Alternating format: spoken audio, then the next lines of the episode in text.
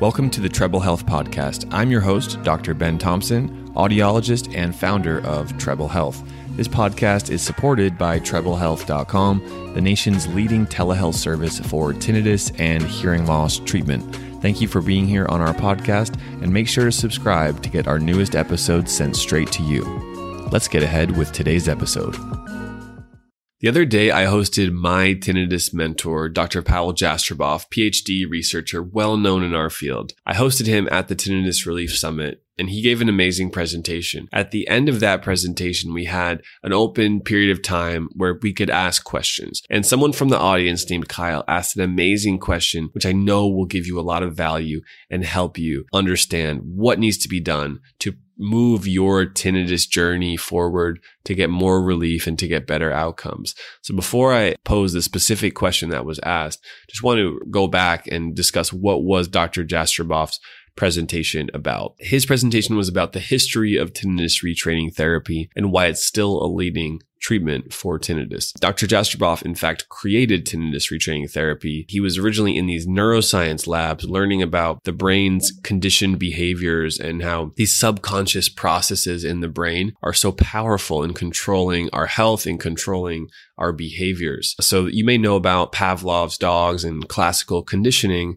When there's two stimulus at the same time, the brain connects the two and then it can remove, for example, when the researchers removed the dog food from the dogs and they just played the bell and the dog started salivating. So it showed us this relationship between the brain. Now that's been expanded upon, but some of that same knowledge of conditioned reflexes is partly why tinnitus becomes bothersome. So understanding how the tinnitus is linked to the emotional part of the brain that's categorizing the tinnitus as a negative automatic response.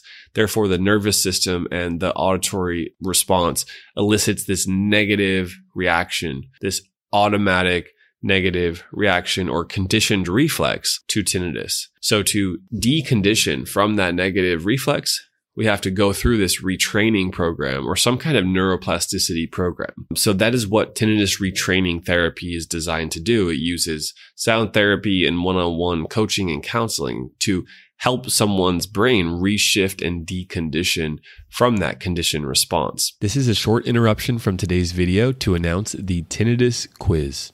Are you frustrated by your tinnitus? Does it affect your ability to concentrate or fall asleep? If you're ready to find lasting relief from tinnitus, visit tinnitusquiz.com to get personalized solutions and treatment techniques to help you manage your symptoms today. Now, Dr. Jastreboff is one of the smartest people I know, knows the most about tinnitus of anyone that I know, and he's been helping individuals one on one in groups, teaching doctors and doing research for decades. So really just one of the smartest tinnitus minds and the most knowledgeable individuals out there on tinnitus. He is here to help us. So his presentation focused on tinnitus retraining therapy as a treatment, the changes, how it's been adapted over time, different expectations for someone with tinnitus or hyperacusis. All right. And the focus of this is to promote habituation which is the brain and the brain's natural ability to reduce tinnitus over time when it learns to decondition from that negative automatic reaction. That negative conditioned reflex, it's learning to retrain, promote positive neuroplasticity, and have a better outcome and a different experience. When that happens, patients report, I'm hearing tinnitus less often. It's less bothersome. And oftentimes it's softer than what it was earlier. So that's the effect we're going for. And I felt that this comment from Kyle here was so important. Kyle asked Dr. Jastreboff, at the end of the day, what's the most important thing to do for someone like me who's trying to habituate? What's the one thing that is the most important in your, in your opinion? And he answered understanding, knowledge. We want to take out that possibility that your mind, this fear, anxiety, stress, wondering mind in the conscious mind starts to ask, what will happen if? What will happen if my tinnitus gets worse? What will happen if I get hearing loss? Uh, what will happen if I'm traveling or I use this kind of medication or will I become dependent on sound therapy? All of these questions I'm going to answer in this video. If we don't have the right knowledge and understanding, then the, the conscious mind can keep us in this fight or flight state And the subconscious brain will have a hard time retraining itself to get to the desired relief stage of tinnitus. So now this is an important piece. Knowledge of how tinnitus works, the anatomy of what's going on between the ears and the brain, what you can do about it, what you can't immediately change about it, understanding the context here of everything that's going on, of what is the cause of tinnitus, what are the treatments, what are the therapies, what are the best possible practices that can help you. That helps calm the psychological core of the brain, this limbic system, the amygdala, uh, the limbic system is the network of the brain that it's referring to. The amygdala is the emotional center of that limbic system, which can be related to fear. And having a positive input into that system, getting out of those negative feedback loops is essential to promote habituation, to promote tinnitus relief. So I'd like to think that a lot of the videos here on my YouTube channel are helping with this. Certainly the Tinnitus Summit is doing that as well. This is so key. So if if this is resonating, let me know that helpful. Comment below on YouTube here, helpful, and uh, leave a thumbs up on this video. Now I want to get into these questions of what will happen if Dr. Jastreboff had said that the tinnitus retraining, the habituation effect, is coming from the subconscious auditory brain, meaning that we're not aware of what's happening. Similarly, we're not aware all the time that we're breathing or that blood is pumping through our, our veins and our body. We're not aware of the work that the liver is doing. So there's a lot of subconscious brain processes that are happening and making things go that we're not aware of. Habituation to tinnitus is one of them. It's happening below our awareness. Okay. However, um, in the conscious mind, we have attention, concentration, thought. And if I don't fully understand why tinnitus started, what I can do about it, and how I can best manage it right now, if I don't have that knowledge that's so important to help calm those systems down, then it's going to be a struggle because my subconscious brain may be trying to promote habituation tinnitus relief because I'm using sound therapy. I'm having the one-on-one guidance perhaps, but the conscious at the conscious level, it might be making it worse. I wanted to make this video to expand on this topic because we all need to hear this. It can only help us, all of us. Now, what will happen if? So what will happen if my tinnitus gets worse? Will that be a, a forever change? No, it won't. It's a fluctuation. It's a change that is temporary. It will settle and come down. If it's been a change that's lasted a number of months for you, keep working at it. It's not a permanent change. Tinnitus is neurological, meaning that it can change in the positive direction. It doesn't need any sort of structural operation to get it back.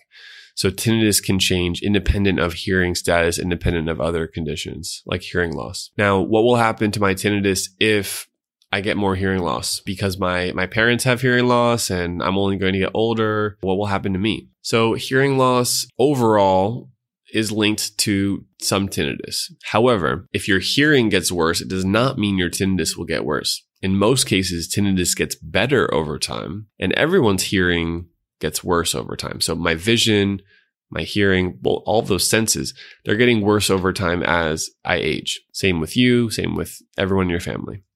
But tinnitus is, does not follow that trend. So no, you will, you are not guaranteed to have worse tinnitus if your uh, hearing gets worse. In fact, you're most likely I have a high probability that your tinnitus gets better. Okay. What will happen to my tinnitus if I'm around loud noises, like I go to a bar or a restaurant or a place with loud music? It's an important question because we want you to feel happy and to live a full and productive life. First of all, using earplugs can help mitigate any problems with your tinnitus being spiked by loud noises. All right. So if your tinnitus fluctuates louder due to exposure to loud noise, then it's most likely just going to happen for hours or a few days. Okay. It's unlikely to happen for more than a few days. And if that does happen, then reach out to us, reach out to an expert like those at Treble Health who can guide you through the process. So what will happen if what will happen to my tinnitus if I travel on a plane with the air pressure and the noise of the cabin? Will it be safe for me? What will happen if? Will I ever be able to travel again? The answer is yes, you can travel in an airplane. It's 99.9% of times safe and not an issue. The only thing to keep in mind here is if you cannot equalize your ears, maybe you have an ear infection, maybe you're uh, sick and your ear feels really clogged and there's pain in it, that would be a time to not travel or be cautious about traveling because your eustachian tube is not clearing the air pressure. So when your ears go up, normally the ears pop when they go up, right? But if your ear cannot equalize that pressure, then you might have a lot of pain in that during that flight.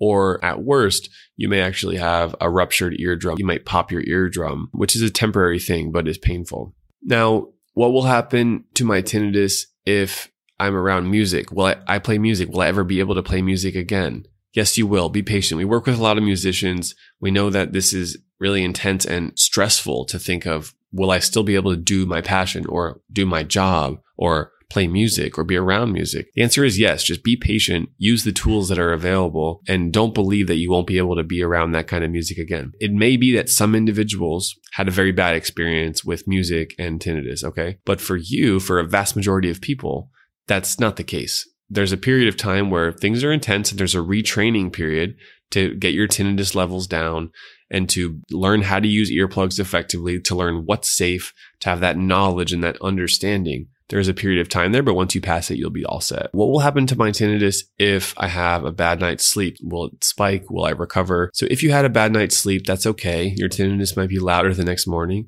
but it should return back to normal levels soon. And getting healthy sleep should keep your tinnitus in check and back to normal levels there. So super important. And just a great, you know, a great reminder here is that tinnitus is not permanent. And if you have louder tinnitus because of something that happened, then just get your life back in check with stress, with sleep, etc.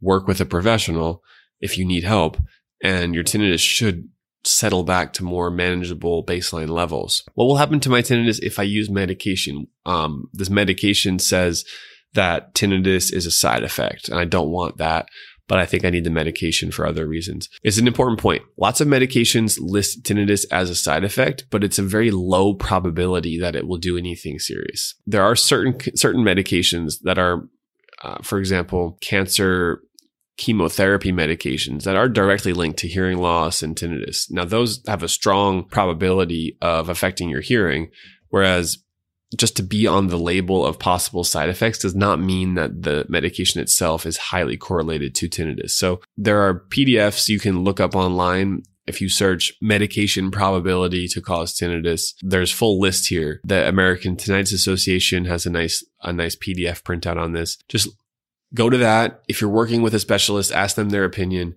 But typically it's safe because the medication that's been assigned or prescribed to you is usually done so because it's important for your health. So just keep that in mind. All right. Using sound therapy. What will happen to me if I become dependent on sound therapy? This is a question that we sometimes get. You won't become dependent on sound therapy, right? You'll use sound therapy until you don't need it anymore, then you're in what we call stage four habituation, where the tinnitus affects you the least and you're not bothered by it. So you wouldn't, you'll, you'll be okay in silent places.